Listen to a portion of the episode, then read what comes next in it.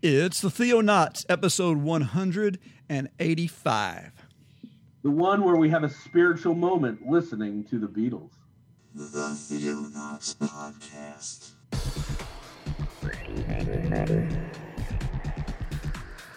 Christian news from around the globe.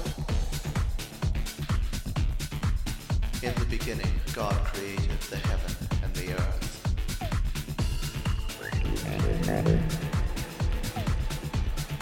It is the glory of God to conceal a thing, but the honor of kings is to search out a matter.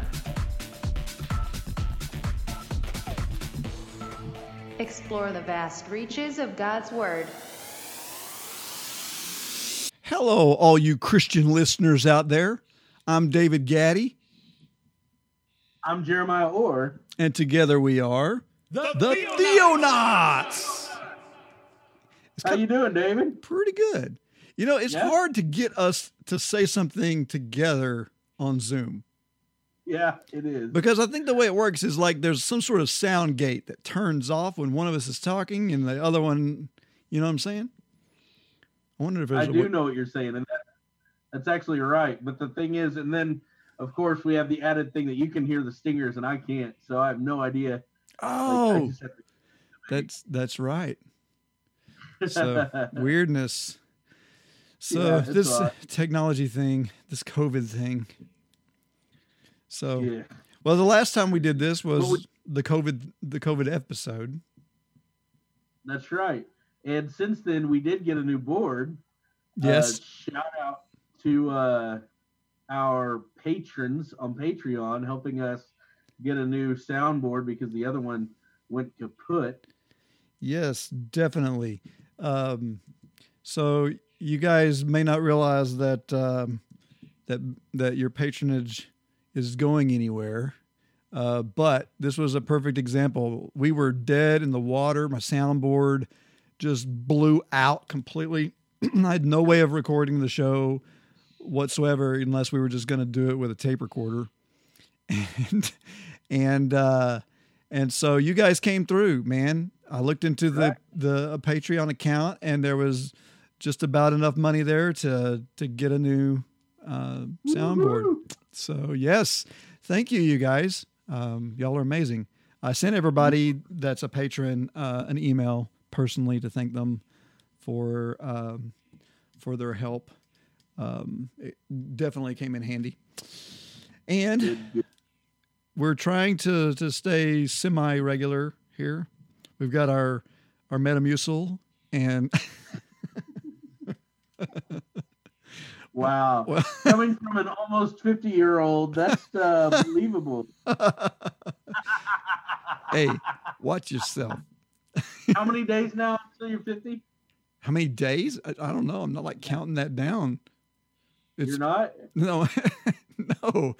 Uh, see, my birthday is May 22nd, so Oh, whatever that So- is, you got a little while. it's a month. your, It's April 23rd. yeah, yeah, yeah. The only reason I, I say that is because Christina and I have been talking about gifts. We're trying to figure out the perfect thing. I think Christina got you something already, but uh, Really? I have yet to add my flair. Yeah, you're gonna like it because of your pin uh, your penchant for what you're wearing right now. You're gonna like what what got. I'm wearing? I'm So- wearing a wife beater. yeah, yeah. Yeah. you got to show your guns off, right? Your 50 year old guns. That's right. Which reminds me, so I'm watching through Batman, right? Like I'm just going nuts over Batman lately. I don't know why. Yeah. Past week, I've just been Batmaning it up, and I went back and I watched uh, the Dark Knight Returns, which is your favorite. Yes. Am I right? Yes, I love that Yeah. one. hmm Yeah. And I think I know why it's your favorite. Because he's old. Is that what you're going to say?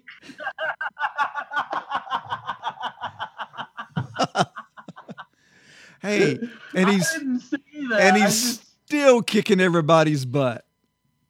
Exactly. That's the reason why. It's like you can't hold that guy down. He may be gray, but man, he's beating up people left and right. That stand a chance. I will So, uh, I will say my the portrayal of Superman in that series is not my favorite because I really love Superman, and they really paint Uh, him he- kind of in a weird way in that uh, comic. But, but he's basically like the go-to boy for the government, right? Yeah. He's a goody two shoes with the he and even though the government is doing things wrong he's still supporting them and but Yep. it's uh it's just but you know frank miller's dark and so superman doesn't fit into that very well Zack Oh, snyder yeah. can tell you Yeah. yeah 'cause superman doesn't work well when he's dark no, at all. Very true. Uh, but you know, I am I'm actually getting excited about the new Batman movie, which they pushed back production on. right I was what uh, I was really excited because I think they're gonna go. I've hear I've heard a lot of rumors that they're gonna go zero year with it. Mm, Like, yeah, the the newer comics. I don't know if you've heard anything about Zero Year, but it is it's really good. The Zero So- Year comics. does that mean we're gonna get another movie with batman's origin It might be, yeah. but this origin is way better than the. I like it better than the definitive origin. so is it Year one, it's different than year one yes. Okay. Hmm. Interesting. Well, Yeah, I think it's y- a- wasn't year one what uh, Batman Begins was really kind of based on. Oh yeah. Yeah. Very much so. Yeah. But this one is more Batman's living in, in zero year, he's living in the slums of Gotham, like uh and doing a lot of stuff without the mat like without the Batman ma- uh, mantle before he p- puts it on. Like he's even wearing a rubber mask thwarting this game Yeah. gang and it's just weird. And he's not high tech. He's a lot more he's a lot more detective than he is high tech billionaire Bruce Wayne. So it'll be good. I, I think it'll be good. But That's uh, that's cool. anyways, that's enough Batman talk. This is not a Batman podcast. No, but but hey, this it's gonna it works it works with with our topic. Yeah, absolutely. So Yeah. and um, there's also uh, I don't want to announce anything yet, but we have some exciting news uh, on the horizon uh, Yes. of a project that uh, that we're currently uh, involved with, and we'll we'll give you some more information uh, about that as it unfolds. But Super. it will it, it will it's actually uh, pertinent to uh, our discussion that we were just having too. So it'll be Absolutely. some fun things on the horizons. We're not dead yet. We're just like Batman and That's Batman re- in uh, the the Dark Knight Returns. We're we're Return. we're, we're old, but we're st- we still got it. Can't hold us down. Yeah, just have to just have to uh, uh, put the uh, uh, the Ben Gay on when we're through. That's right. okay, we we ready to get Yeah, rolling? Okay. Yep.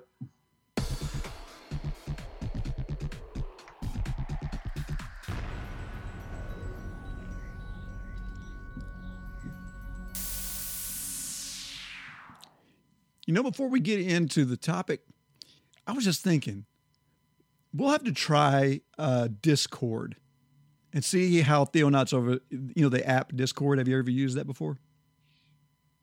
I've heard of it. I've never used it. Uh, I was think, thinking about maybe we should try it because, from what I understand, it doesn't have the noise gate thing. It doesn't have the Oh yeah. You can both talk over each other, and it's still it's, you can still hear everybody. So Huh. We should try that. yeah, so we'll we'll, uh, we'll play Maybe with it. week. Yeah, Yeah, we'll play with that that's next a good time. idea. So All right.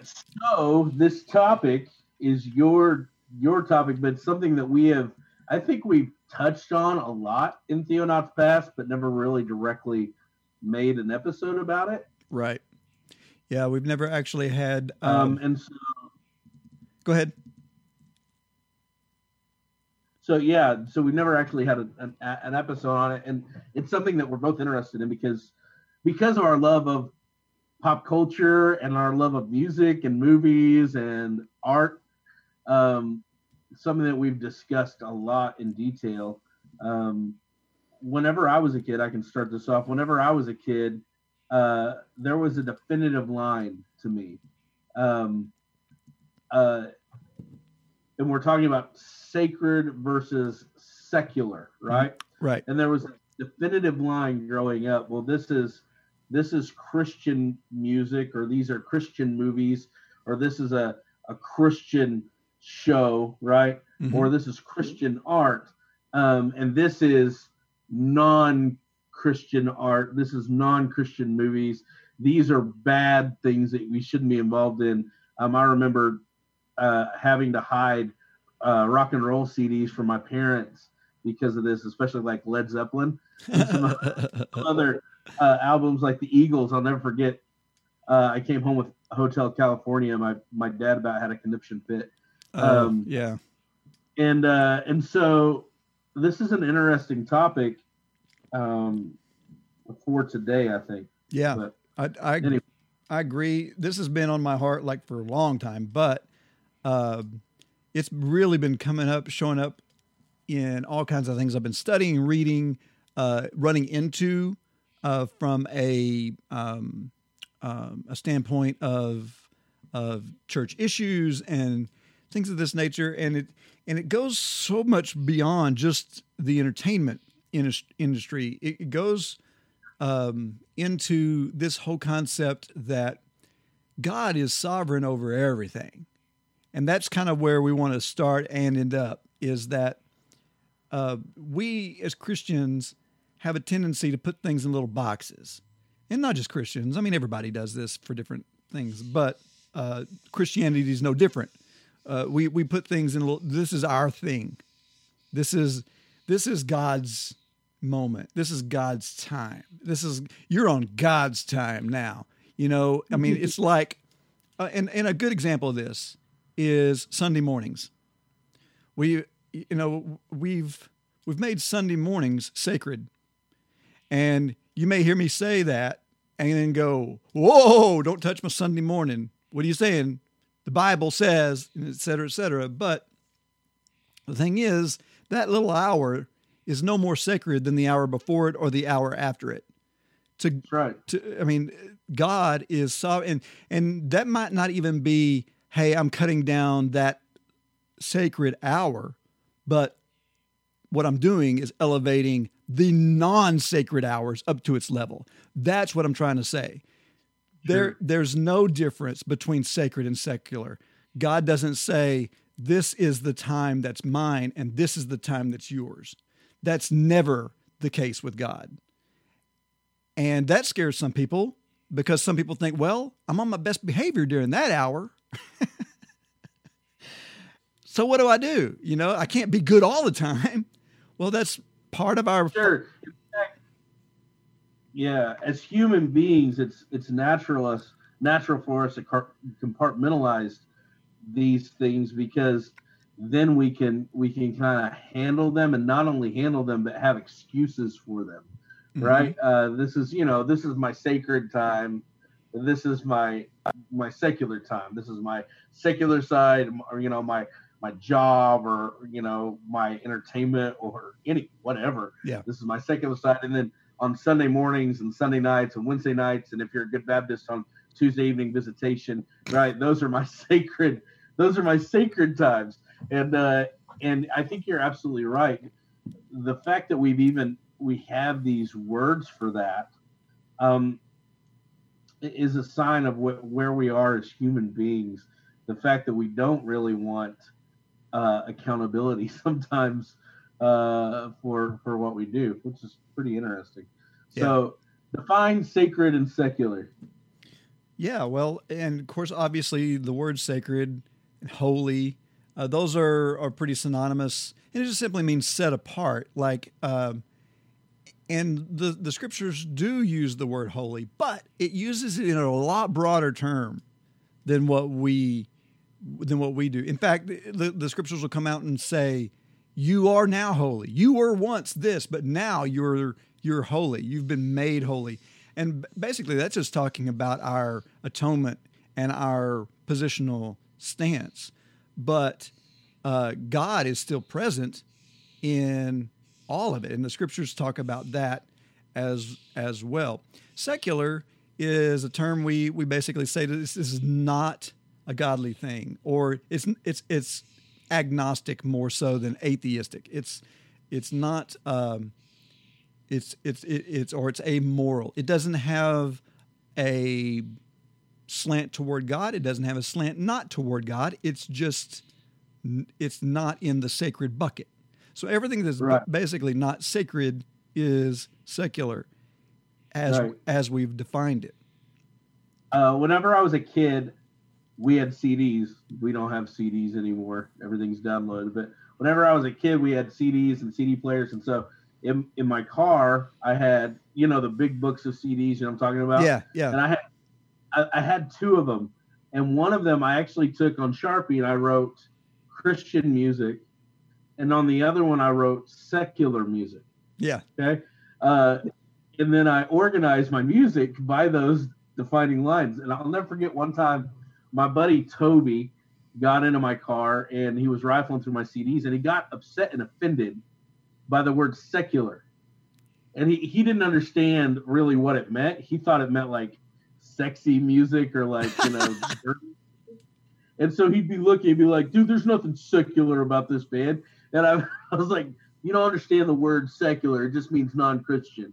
And he's like, uh, okay, I guess.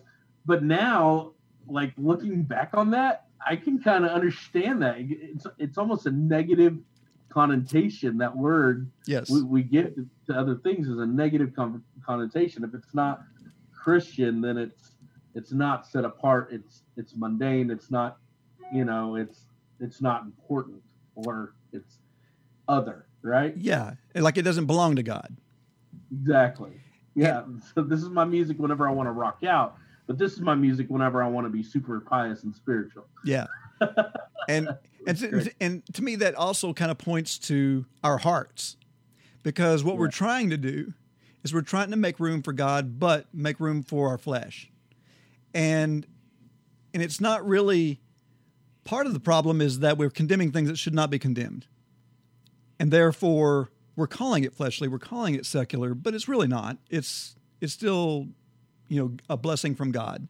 That's something that has been given to us by God, and that we have uh, falsely labeled as not His or not holy, and that sort of thing. And and you know, there's all kinds of um, of debate. So people are going to think that I might be saying, "Okay, I'm, I'm poo pooing church. You know, don't go to church."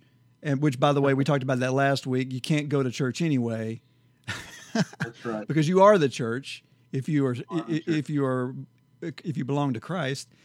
And so, Right. you know, some people will say, well, uh, you know, the mountains are my church, or this rock concert is my church, or whatever. And people will make those arguments.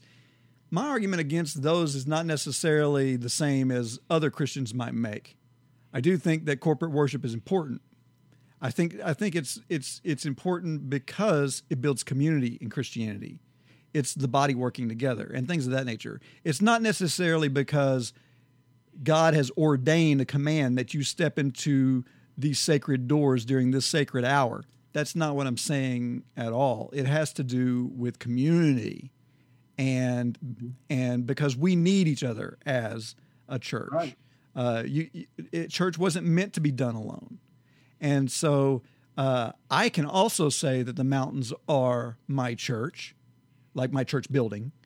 Uh, but I certainly want my church family with me. Like that would be awesome, you know. and um, and and yeah, you can.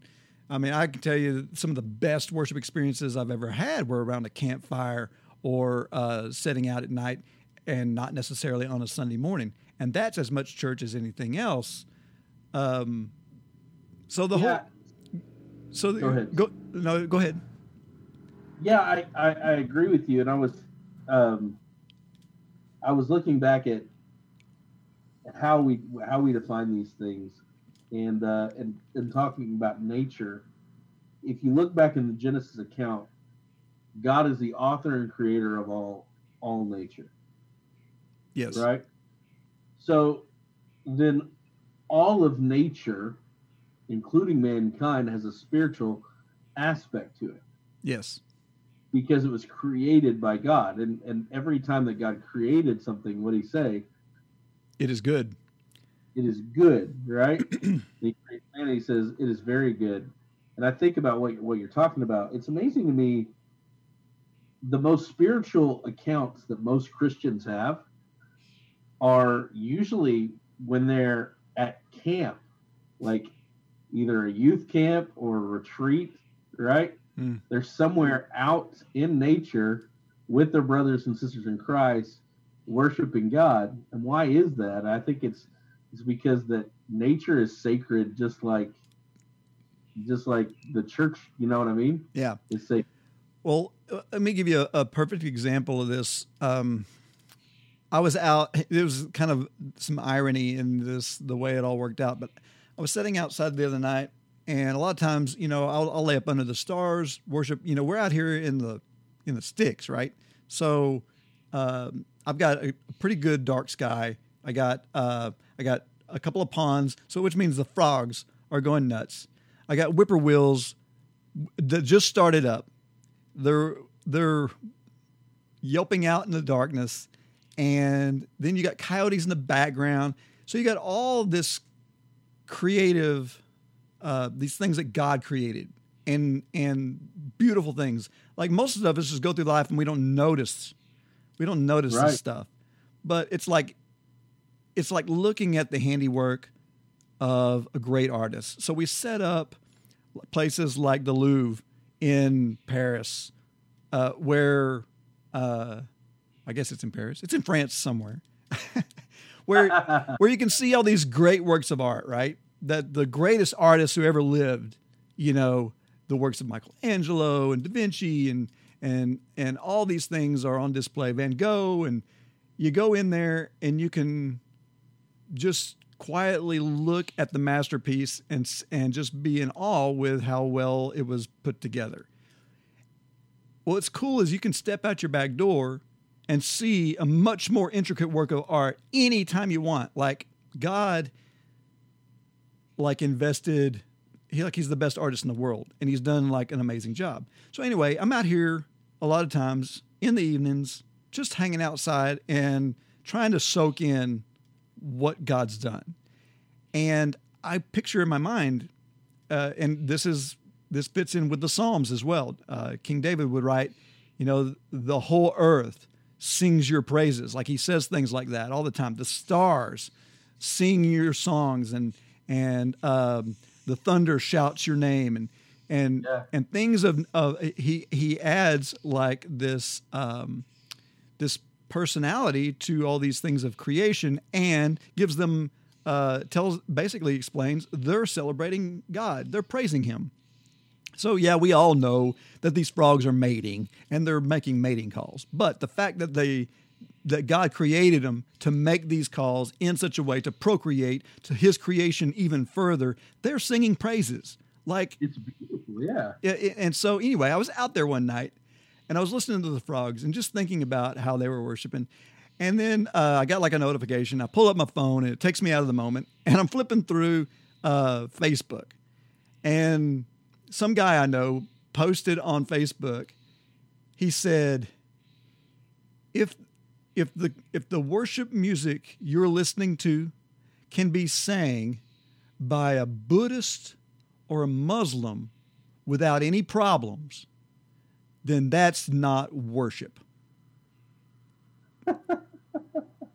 and that it infuriated me. I started to type, but you know me, I don't do this on Facebook. You know. so I- I started to just type, dude, my my songs are being sung by frogs, and that's the most Christian worship ever. Because that's what he was saying. It's not Christian. If your if your worship song, and he was basically talking about the watered down nature of some of the lyrics in a lot of modern day worship songs and stuff like this. Is that's what he was kind of getting at. But my point is that even the frogs can sing Christian music, quote unquote Christian songs, because they're glorifying God in their creative being. Well, it, it, you you brought up a really good point with the psalm. I I pulled out a couple of them. Uh, psalm eight, right? hmm When I consider your heavens, the work of your fingers, the moon and the stars, which you have set in place, what is mankind that you are mindful of them, human beings that you care for them? You made them rulers over the works of your hands. You put everything under their feet, all flocks and herds, and the animals in the wild, the birds in the sky, the fish in the sea, all that swim uh, the paths of the sea. I mean, this is a psalm about nature and the God of nature. And I think that a Buddhist monk could probably sing the same thing. Yeah. Right? Uh, or a Muslim. Uh, The cool th- the cool thing is is that this is it's almost like God is just smiling at some of this because even atheists or Buddhists or Muslims or some, even if they are singing some song that's pointed at the beauty of the earth, they're really praising God, honestly. They just don't know they are. Like like that's and so it's almost like God going, check this out. I get this guy praising me. He doesn't even know he's doing it. So, so, um, so anyway, my, my whole point around that is that uh, we've done too too big of a job of trying to divide all this. Um, I want to hit a couple of verses. Um, Colossians three is, and this and this happens a few times in the scriptures where um, where we're told, you know, to make God the most important thing. But if we look at some of what it's saying in it, um, it basically tells us that we can't separate our lives into little buckets, into a holy bucket and a non-holy bucket. That once we're once we're Christ, we belong to Him. He's He's made us holy, and we're prophets. I mean, sorry, we're priests. Uh, we're kings. We've been set aside. So in Colossians 3, um, let's see, let's look at um, let's look at verse 12, starting with verse 12. It says, Put on then, as God's chosen ones, holy and beloved, compassionate hearts, kindness, humility, meekness, and patience, bearing with one another, and, if one has a complaint against another, forgiving each other, as the Lord has forgiven you, so you also must forgive. And above all these things, put on love, which binds everything together in perfect mm-hmm. harmony. And let the peace of Christ rule in your hearts, to which indeed you were called in one body. And be thankful. Let the word of Christ dwell in you richly, teaching and admonishing one another in all wisdom, singing psalms and hymns and spiritual songs with thankfulness in your hearts to God. And whatever you do, in word or deed, do everything in the name of the Lord Jesus, giving thanks to God the Father through him.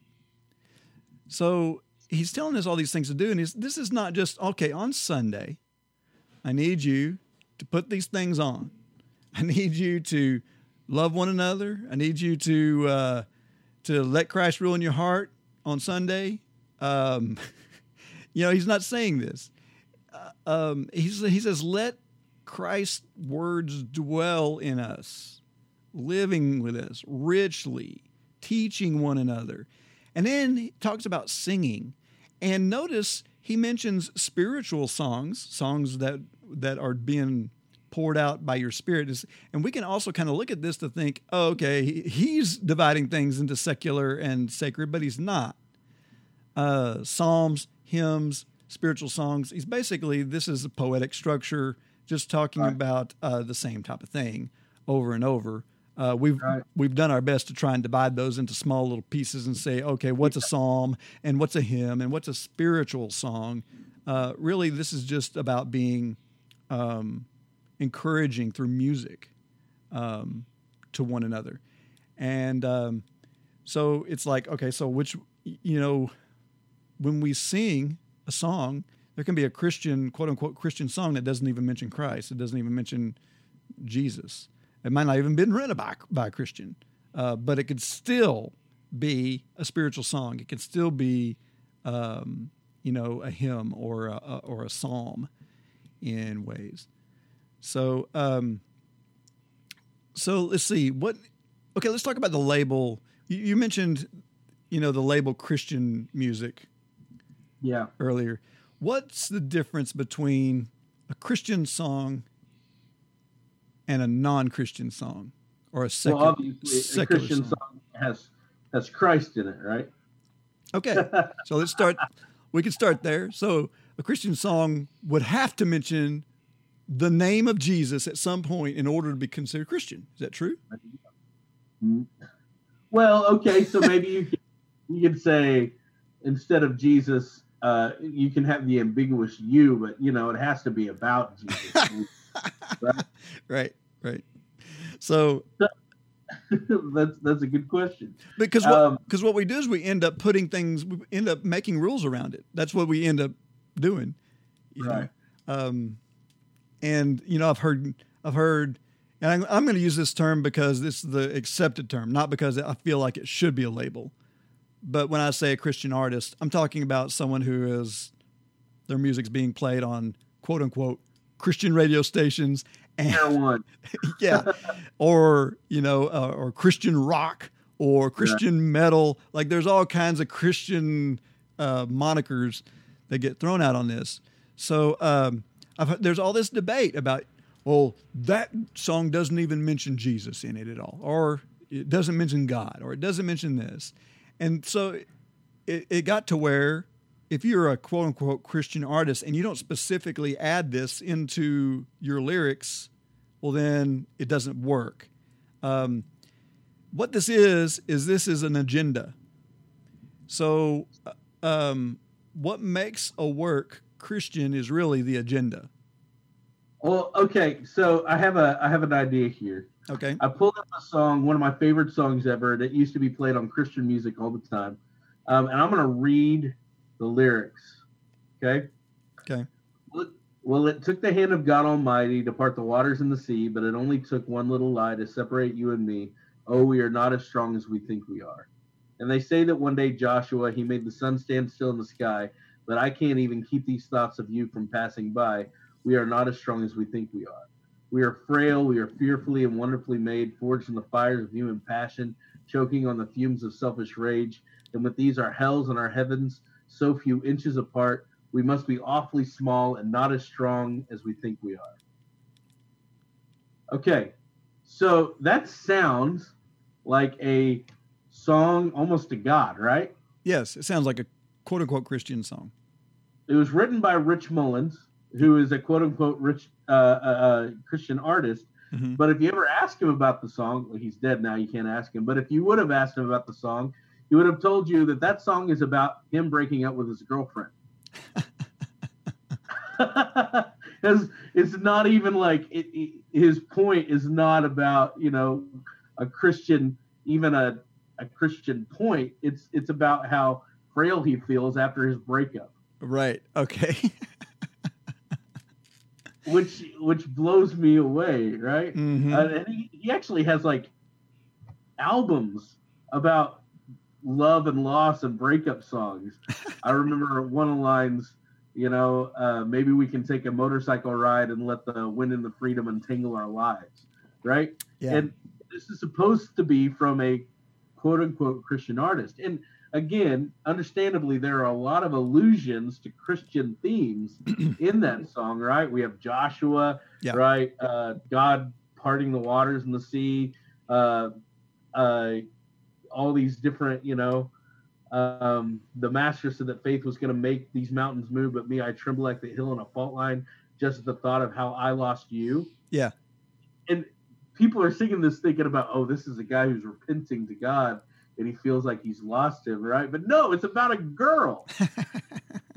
and my point in this is that it's very interesting what we in our minds can say, well, this is sacred and this is secular. Mhm. Because in Rich's mind, this was not a Christian, quote unquote, Christian song with a Christian point. Yeah.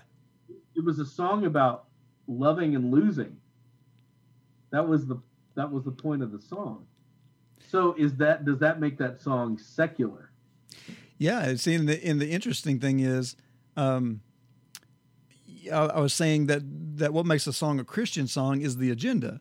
Well, if his agenda was to speak about his breakup, then technically it's not a Christian song.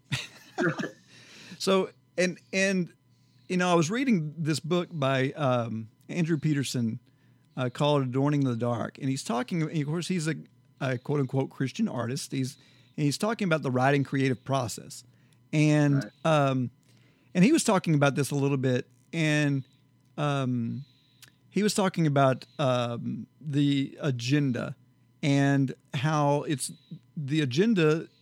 The, the the problem is when the agenda trumps the art. So when the agenda becomes more important than the artistic quality, and so if you were to ask the average person on the street, what's better, Christian music or pop music? Like quality wise, what what is m- most people going to say? The, the, Oh, they're pop music. Yeah. yeah, they're going to definitely say the pop music is better quality than Right. Christian uh, music. And if you say do the same, especially with movies, okay, yeah, if you say uh, Christian movies, or what what's better, a Christian movie or a non-Christian movie? Undeniably a non-Christian movie, right? Yes. And so his point is the reason why these things have this this uh, connotation on them is because the Christian agenda has trumped the art. Like it's more important to get the truth out than it is to be beautiful. And what I, I think is is not, is not being understood is that the beauty itself is Christian in itself and so don't compromise one for the other. Use them both. You can do both at the same time. Um, so there's a quote that he mentioned by uh, uh, Madeleine L'Engle, who uh, wrote the the book um, uh, A Wrinkle in Time, which was recently made into a kind of a trippy Disney movie. but um, anyway, she wrote, "Art that isn't good is by definition not Christian art." While on the other hand, art that is good, true, and beautiful is Christian art, no matter what the artist believes. And so, what her point is, is, is, is that if it truly is Christian, like if Christ is the center of it, then it's going to be beautiful. If Yeah. you're if you're forcing it because you're trying to get your message across, you're you're you're you're you're losing the beauty of it. I'm going to make a weird analogy because I'm a weird person. Uh, That's go ahead. okay, so, do you ever see the old sci-fi movie The Fly? Oh yeah. Okay, I'm going to talk about the the the the one the very secular movie from 1986. Now, this is a remake of an older movie with Vincent Right. Price, but I want to talk about With the Jurassic Park. yes, uh, Jeff Goldblum. So, in this horror movie from the 80s, he's trying to teleport things from one pod to another pod, like across the room, break them down molecularly, send them across, and bring them back. And because he's trying to to do away with travel as we know it, or you know, revolutionize travel. And so he for, he can get objects, inanimate objects, to move without any problem. Like, but if it's organic, if it's a if it's a living thing, it comes across messed up. Like he he puts a, a raw piece of meat in like a steak in there and he transports it and it breaks it down molecularly, it goes through the air and it comes back and he cooks it and it tastes horrible. Like it's like, what's wrong with it? There's something not right about it. And he finally figured out the thing that he was doing was he was doing the math of it and he was looking at it from a very uh, analytical standpoint, but he was ignoring the beauty of it taste, senses, things of this nature. So, how he actually figured out how to get the teleporter to work was by injecting spirit into it of sorts. Like he he taught the artificial intelligence in the machine to think about the taste, to think about the the quality and the beauty of things. And so it's like you have these two elements. You have truth and you have beauty. You have heart, you have mind, you have um, those the things all work together. You can't separate them. When you do, you get a worthless product. So even if um, even or I say a worthless product, a lesser product. So uh, Madeleine L'Engle's uh, statement is, even if it's Christian, like in agenda, if if the spirit of creativity, like if, if the creative spark of God isn't used in it, it's not going to be Christian art. It's not really reflecting Him. Yeah, that's exactly right. So a good a good analogy of this, I you know I've heard for the longest time that what makes a Christian song Christian is the lyrics, right? Right. Or the the the, the focus or the the um the point, which what you're talking about, uh, or the what's it called the the theme of the, The song, agenda. right? Yeah. the agenda. Um, but I think about classical music for a second, and I think about some of the greatest classical writers of all time. Would you consider Johann Sebastian Bach a Christian artist? He didn't. N- none of his songs have lyrics, but it's some of the most beautiful music that we will ever have. Period Mhm. and then you go back and you look and you see some of his quotes like at a relevant performance of music god is always at hand with his gracious presence right Yes. Yes. and, and you think about the fact that this guy his heart was to write the most beautiful music he could for the glory of god Mm. right so the thing is is it's it's not the lyrics it's it's not the words that we put forth to me it's the person Yes. Yes. right It and it's the inspiration, it's the spirit, it's the heart, it's the the things that God like if if God has remade us and we are regenerated and our hearts are toward him and we're creative, he's well and I think we're all creative, but right but some of us are just creative in different ways and and bigger, more apparent ways.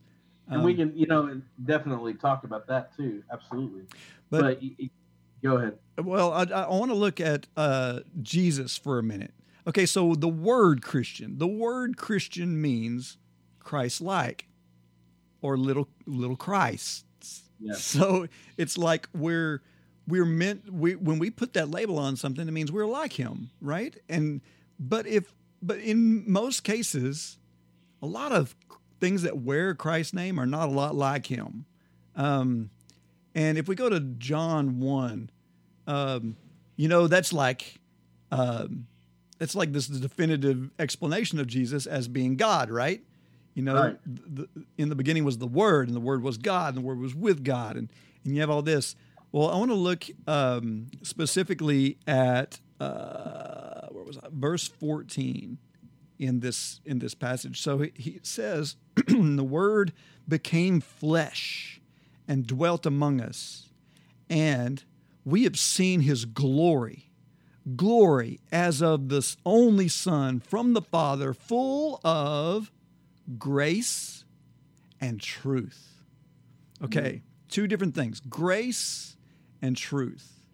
There is truth is the non-wavering um, ideas of of, of a, a non-false side of, of God, right? This is uh, being honest, truthful, bringing a message of salvation. Grace, grace is beauty. It's different. Grace is unearned favor. It is um, it is unexplainable um, because we don't deserve grace, but yet He brought it anyway. B- grace is a beauty. It's a beautiful thing. And think about like when we jump ahead three chapters, when John, when uh, Jesus meets the woman at the well. Um, oh yeah she wants to know about worship. She wants to know, oh, well, where should I worship? Uh, should we worship in the hills like my ancestors? Should we worship in the temple like your ancestors? And he's like, none of that's important. And that's exactly what we're talking about. What did we what did we even talk about early on? The whole difference between worshiping in the mountains versus worshiping in your church building. She asked the same question. And what was Jesus' answer? he says, "Truly, I tell you, the, the the one who will worship me will worship. A time is coming when you won't worship either on the mountain or in Jerusalem." He says, "True worshipers worship me in spirit and in truth."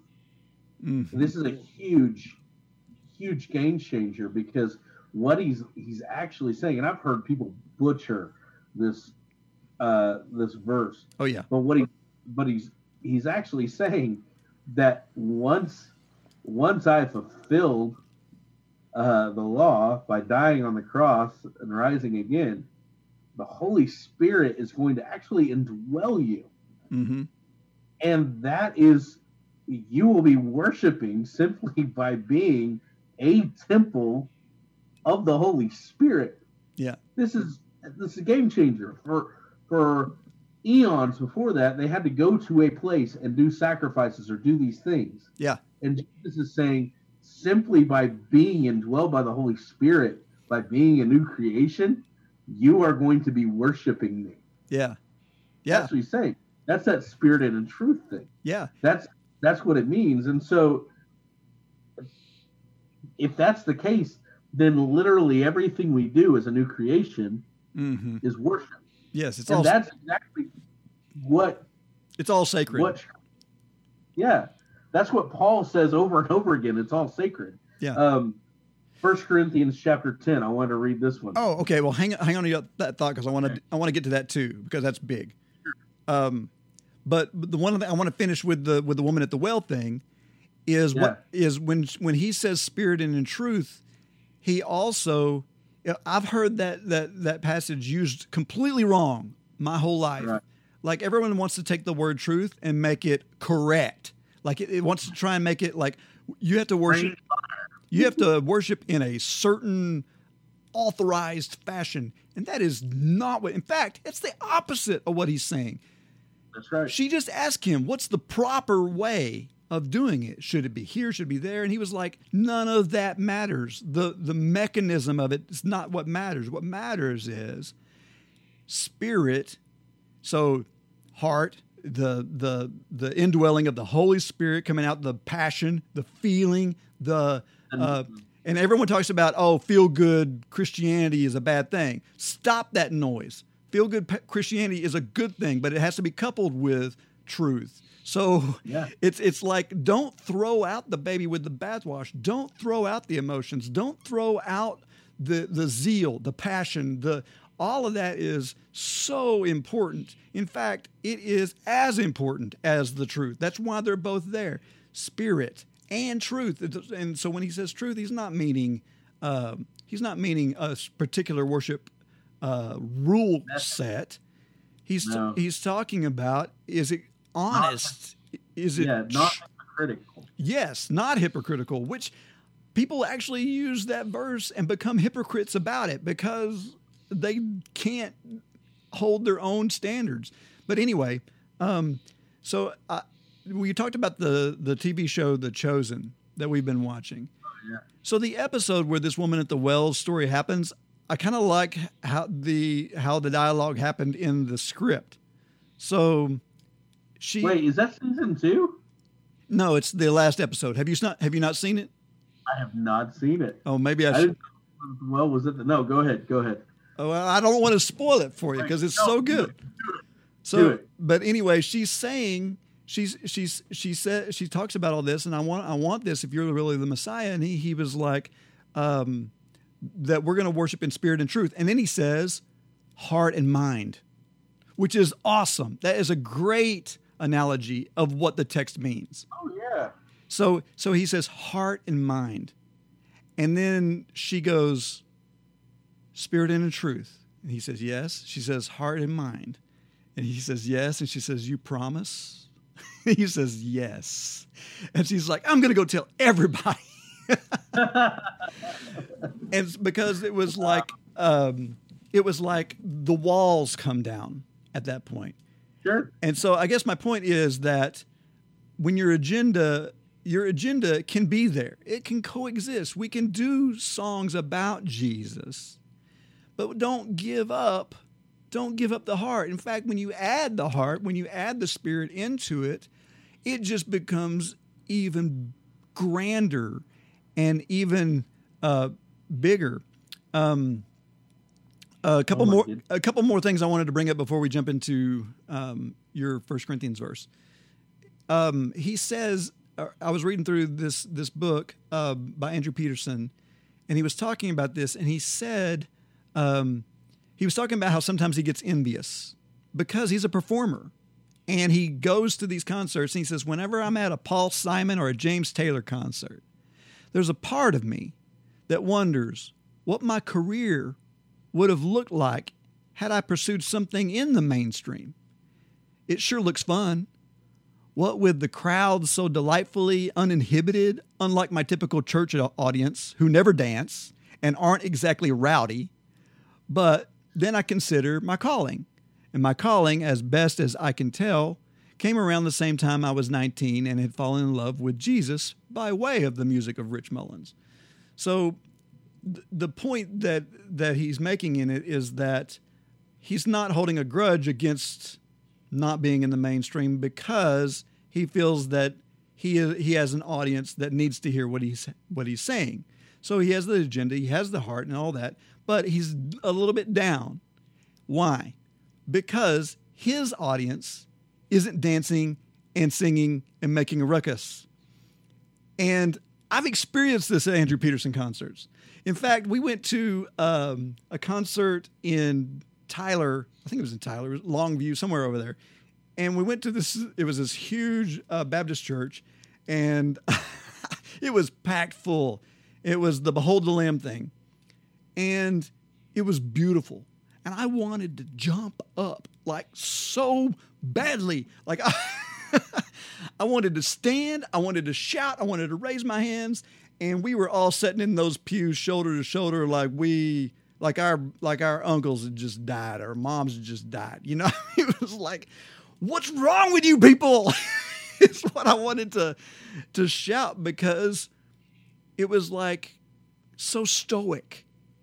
Oh yeah. And I guess the point I'm making about this is that there's nothing wrong with dancing and shouting and singing, but because we viewed that as secular, oh, we better we better tone that down if we're going to be in a sacred place. You see, and of course, I go to places like Haiti, and they do, and they don't do that. Like it's There is.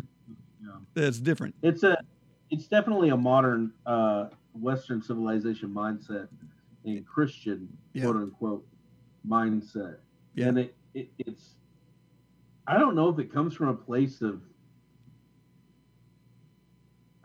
anxiety about worship or I don't know what it is. It's it's amazing to me though, and something we can take from our Pentecostal brothers and sisters Mhm. or uh, you know some of the other radical is that they're uninhibited in a lot of what they do Yeah. and they allow they allow the spirit uh, to work and then there are other times where like rich mullins one time came off of a stage and somebody said man did you feel the spirit really moving? And he said i don't know how you could feel that. It was so loud in there. So there there are certain times you know what i mean? There's certain aspects of that. Yeah. but the point is this again you keep going back to it and, and you go the the truth is it, it's it's all about the fact that we're indwelled with the holy spirit. So everything we create then is sacred Yeah. and and this entire world is sacred Yes. to to the Christian. Um, uh, chapter ten of First Corinthians, it says in verse starting in verse twenty three. Uh, this is right comes off of the cusp of uh, Paul is beating down the Corinthians because they're being stupid and doing a lot of things wrong Right. and it comes right on the cusp of warning against idolatry but then he says this and it's really it's powerful everything is permissible not everything is beneficial everything is permissible not everything builds up no one is to seek his own good but the good of the other person eat everything that is sold in the uh, meat market without raising questions for the sake of conscience since the earth is the lord's Mm. and all that is in it. I'll say that again. The earth is the Lord's and all that is in it. To the Christian, everything is sacred in the earth. If any of the unbelievers invite you over and you want to go, eat everything that is set before you without raising question for the sake of conscience. But if someone says to you, This is food from a sacrifice, don't eat it, out of consideration for them and for the sake of your own conscience, don't eat it. I do not mean your own conscience, but the other person's. For why is my freedom judged by another person's conscience? If I partake with thanksgiving, why am I criticized because of something for which I give thanks? So, whether you eat or drink or whatever you do, do everything for the glory of God.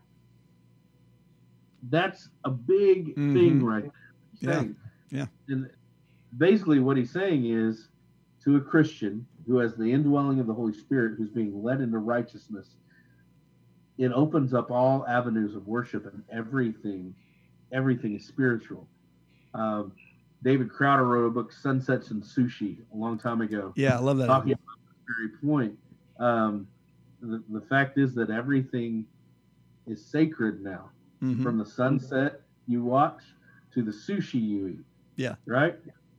Um, and then the other scripture I had, First Timothy chapter 4, verses 1 through 5, which is very interesting to me. Paul's talking to Timothy and he's warning against demonic influence. This is what he says. Now, the Spirit explicitly says that in later times, some will depart from the faith, paying attention to deceitful spirits and the teaching of demons through the hypocrisy of liars whose consciences are seared. What's he saying there? He's saying that there will be demonic influences on hypocritical liars, right? Mhm. um, and these are Pharisaical liars who are being hypocritical. They forbid marriage and demand abstinence from foods that God created to be received with gratitude by who we believed and know the truth. For everything created by God is good. There's that repeat uh, repetition there. Yep. And nothing is to be rejected if it is received with thanksgiving, since it is sanctified by the word of God and by prayer translation is everything for the Christian is sacred. Yeah. Everything. Sex is sacred for the Christian. Mhm. Um, eating and drinking is sacred for the Christian. Talking to friends, going on nature walks, playing music or painting a picture is sacred. There is no such thing as secular for the Christian. Yes. Listening to Paul Simon is sacred Mm. right? Because we see the beauty of God in all of it, Yeah. which is great. So Anyway, you know uh, the one passage that you read there in First Corinthians that you began with, First Corinthians ten. All things are lawful, but not all things are helpful. Uh, sure. th- this is the second time. Like he, he he mentions this in the in the Corinthian letters twice, um, where where he says this, and it's it's uh it's a it's an argument against legalism, um, Right. But what he's saying is he's also saying you love people, so be courteous, like care about Yeah. it, care about other people's feelings, and watch what you do. Not because you can't, or not because this is secular and you shouldn't touch it, but be wise about how it's going to affect other people. Like be be chill. Don't don't be rubbing um, this into somebody's face. So um, a great example of this would be our modes of dress and and things of that nature. So Wearing a wife beater.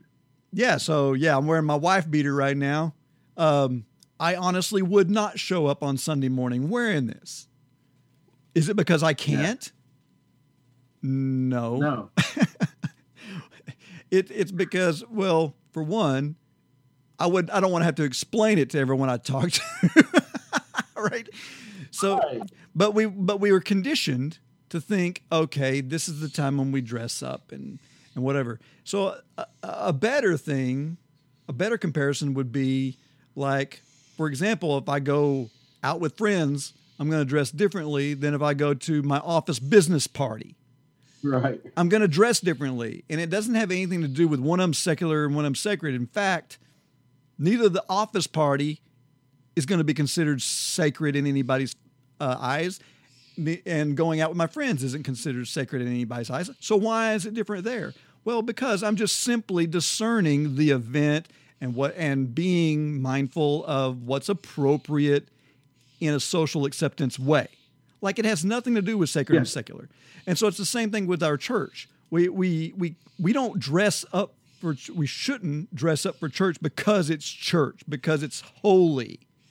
But I've heard arguments that that's why we dress up is because we're coming into the house Oh, yeah. of God. You know, and it becomes like you're wear our Sunday best, right? yeah, you're lifting up the moment, you're lifting up the building, you're lifting up the event to a level it shouldn't be. Like, and and so uh, so anyway, I, I, this it's a good point that that he's making because we are to be wise, and we are to love people, and some people are going to be, you know, having problems with some things, and maybe we should use some wisdom about what we do in front of them, et cetera, et cetera. That being the case, it also doesn't mean that you have to go to the least common denominator and just stop doing everything because there's always going to be somebody offended. Right. if if you're doing that, then you lose your liberty completely. And we're called to liber- liberty. We're called to life abundant. And so there has to be this balance of that. It has to be in spirit and in truth. Yes, yes, there has to mind and, the heart. other side of that, you know, you don't go, you don't go and like just pig out and make yourself, um, you know, debauch yourself because that's what you know. because you can, you- right? Right, you can. the The point is this: you're wise, and you allow the Holy Spirit to lead you, and that's what makes it sacred. By the way, Yeah. is the Holy Spirit's leading you. Well, and Um, some people would take offense to, for example, um, Charles Spurgeon's quote. You know, uh, I'm going to smoke this cigar to the glory of God. Someone who's opposed to smoking would say that's blasphemous or that's, you know, whatever. And in reality, that's actually very biblical. Like that's that's uh, because if you're going to smoke a cigar, the best way to do it would be toward the glory of God because He created that, uh, and our knowledge of it, and and how to use it, and that sort of thing. So it is something you can Yeah. celebrate. it's amazing to me how many glutton preachers condemn smoking, and yet they eat their steaks to the glory of God every you know every day, or their cake or whatever, and that's that's so true. Was it who was that that walked into Spurgeon's office one day? He was smoking a cigar. It was another preacher, and he pointed at the the guy pointed at the cigar. He goes, "That is not pleasing to God." And Spurgeon pointed a finger and poked his stomach, and he goes, "That is not pleasing to God." Back at him. It was so funny to me, but it's so true. We pick and choose what is sacred and what is not. Right? that's And correct. It's it's nuts. Um, I had this really good quote. It, it's kind of like shifting away a little bit again, but from Jon Foreman of Switchfoot. Yeah, I thought I'd yeah, do that. It's awesome. Okay, so Switchfoot uh, is supposedly a Christian band, quote unquote, and uh, he was interviewed in, in 2013 for this radio station, and they asked him, "Are you a Christian band?" Right, because it's hard to nail down Switchfoot Right. to be a Christian band. And Jon Foreman, this this was his answer. It's just brilliant because it's exactly what we've been talking about this whole thing, and hmm he says to be to be honest this question grieves me because i feel that it pr- represents a much bigger issue than simply a couple of switchfoot tunes. In true socratic form let me ask you a few questions. Does lewis or tolkien mention christ in any of their fictional series are bach's sonatas christian what is more christ-like feeding the poor making furniture, cleaning bathrooms, or painting a sunset. There is a schism between the sacred and the secular in all of our modern minds. That's Mm. brilliant. Yeah. He just nails it right there. The view that a pastor is more Christian than a girls' volleyball coach is flawed and heretical. The stance that a worship leader is more spiritual than a janitor is condescending and flawed. These different callings and purposes further demonstrate God's sovereignty. Many songs are worthy of being written. Switchfoot, Switchfoot will write some. Keith Green, Bach, and perhaps you have written others. Some of these songs are about redemptions, others about the sunrise, others about nothing in particular, written for the simple joy of music. None of these songs has been born again, and to that end, there is no such thing as Christian music. No, Christ didn't come to die for my songs. He came for me. Yes, my songs are part of my life, but judging from Scripture, I can only conclude that our God is much more interested in how I treat the poor and the broken and the hungry than the personal pronouns I use when I sing. I'm a believer. Many of these songs talk about this belief. An obligation to say this or do that does not sound like the glorious freedom that Christ died to afford me. I do have an obligation, however, a debt that cannot be settled by my lyrical decisions. My life will be judged by my obedience and not my ability to confine my lyrics to this box or that. We all have a different calling. Switchfoot is trying to be obedient to who we are called to be. We are not trying to be audio adrenaline or U2 or POD or Bach. We're trying to be Switchfoot. You see, a song that has the words Jesus Christ is no more or less Christian than an instrumental piece. I've heard lots of people say Jesus Christ, and they weren't talking about their Redeemer.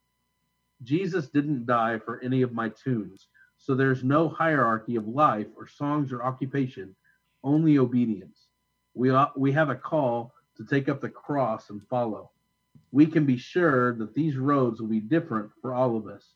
Just as you have one body and every part has a different function, so in Christ we who are many form one body, and each of us belongs to all the others. Please be slow to judge brothers who have a different calling. Wow, that's so good. That's ex- I mean, it's it- exactly like he worded that so well. That's that's exactly what Yeah. we're talking about. Um, nails it down. I love uh, Rich Mullins would say, um, "You call me a Christian artist. Let me ask you: Is your plumber a Christian?" And the person would be like, "I don't know." It'd be like, "Well, if he is, is it Christian plumbing?" you know, and that's that's the whole point. The truth is this: as Christians, everything we do in in painting or writing or Well- doing a podcast is But- Christian. and and and one of my main points to even wanting to do this is not necessarily to get on everybody for putting things in boxes as much as it is because we do that we're missing out on stuff like Amen. like god has shown himself in so many beautiful things around us Mm. and the fact that we're not seeing it as worship, that we're not glorifying Him in those things, sells Him short. And it and it and we're the ones who lose. We're the ones who are are. Uh, I mean, it's just like as I have gotten older, it's weird. It seems like the simpler things of life thrill me more than the more complicated ones. I mean, I used to be all about trying to dig and find, you know, learn more and to and to grow in knowledge and and to become smarter in my biblical theology and and all this sort of thing. And all the time I was doing that, I'm, I might be studying this while I was outside and missing the beautiful symphony around me or bu- missing out on what I could be experiencing. And, uh, you know, this morning is so cool the way the spirit works and moves and these spirit symphonies.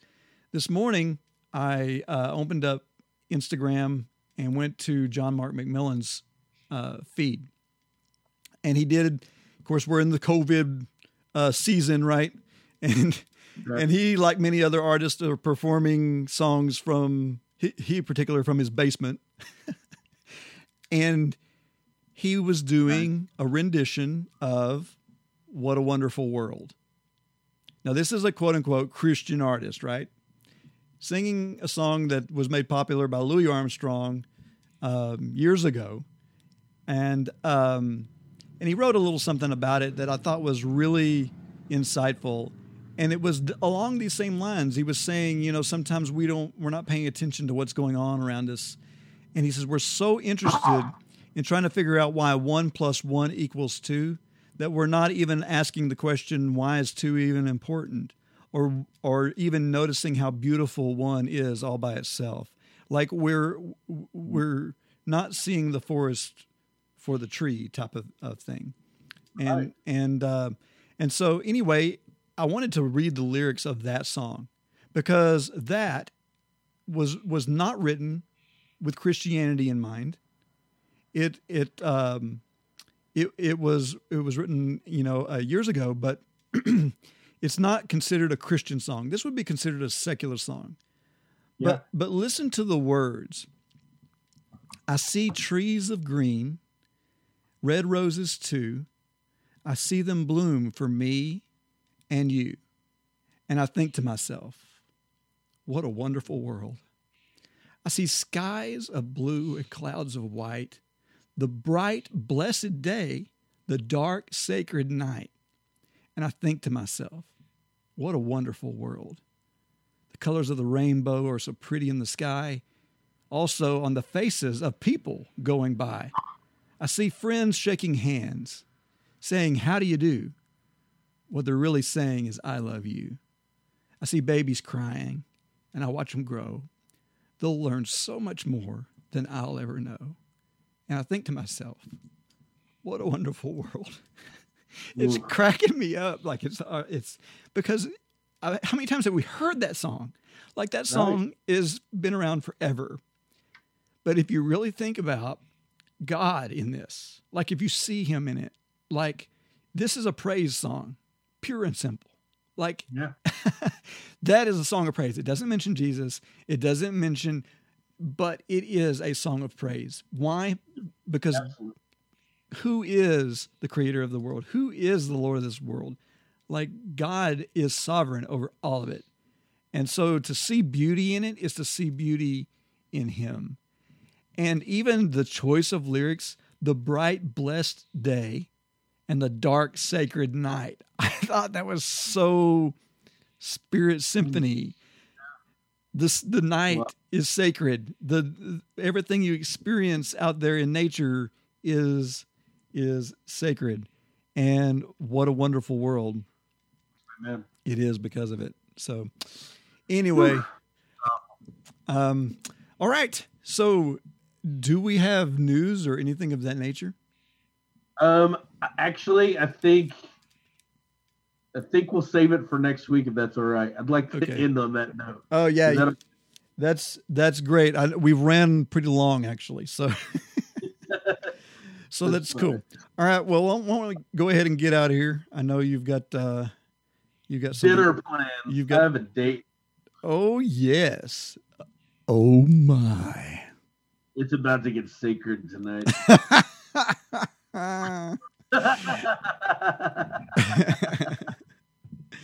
oh. My wife's gonna kill me. All right, here we go. Yeah. All right. Well, let me hit the thing here. The Theonauts are part of the Great Commission Transmission Network, using new media and social networking to go into all the world and proclaim the good news to everyone. To find out more, go to gctnetwork.com. Visit our website at theonautspodcast.com for show notes and outlines. Listen to us on iTunes, Stitcher Radio, your favorite podcast catcher, and be sure to rate us because that helps us reach a larger audience.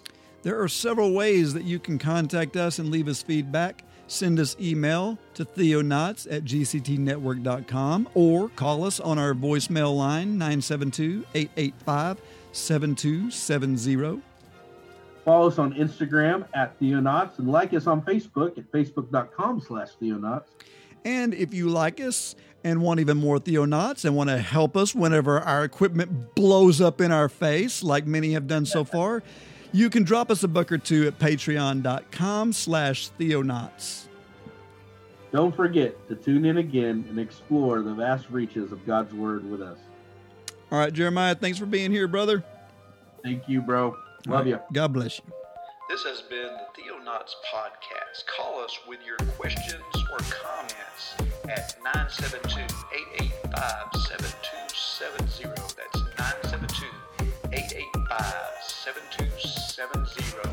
Love to hear from you.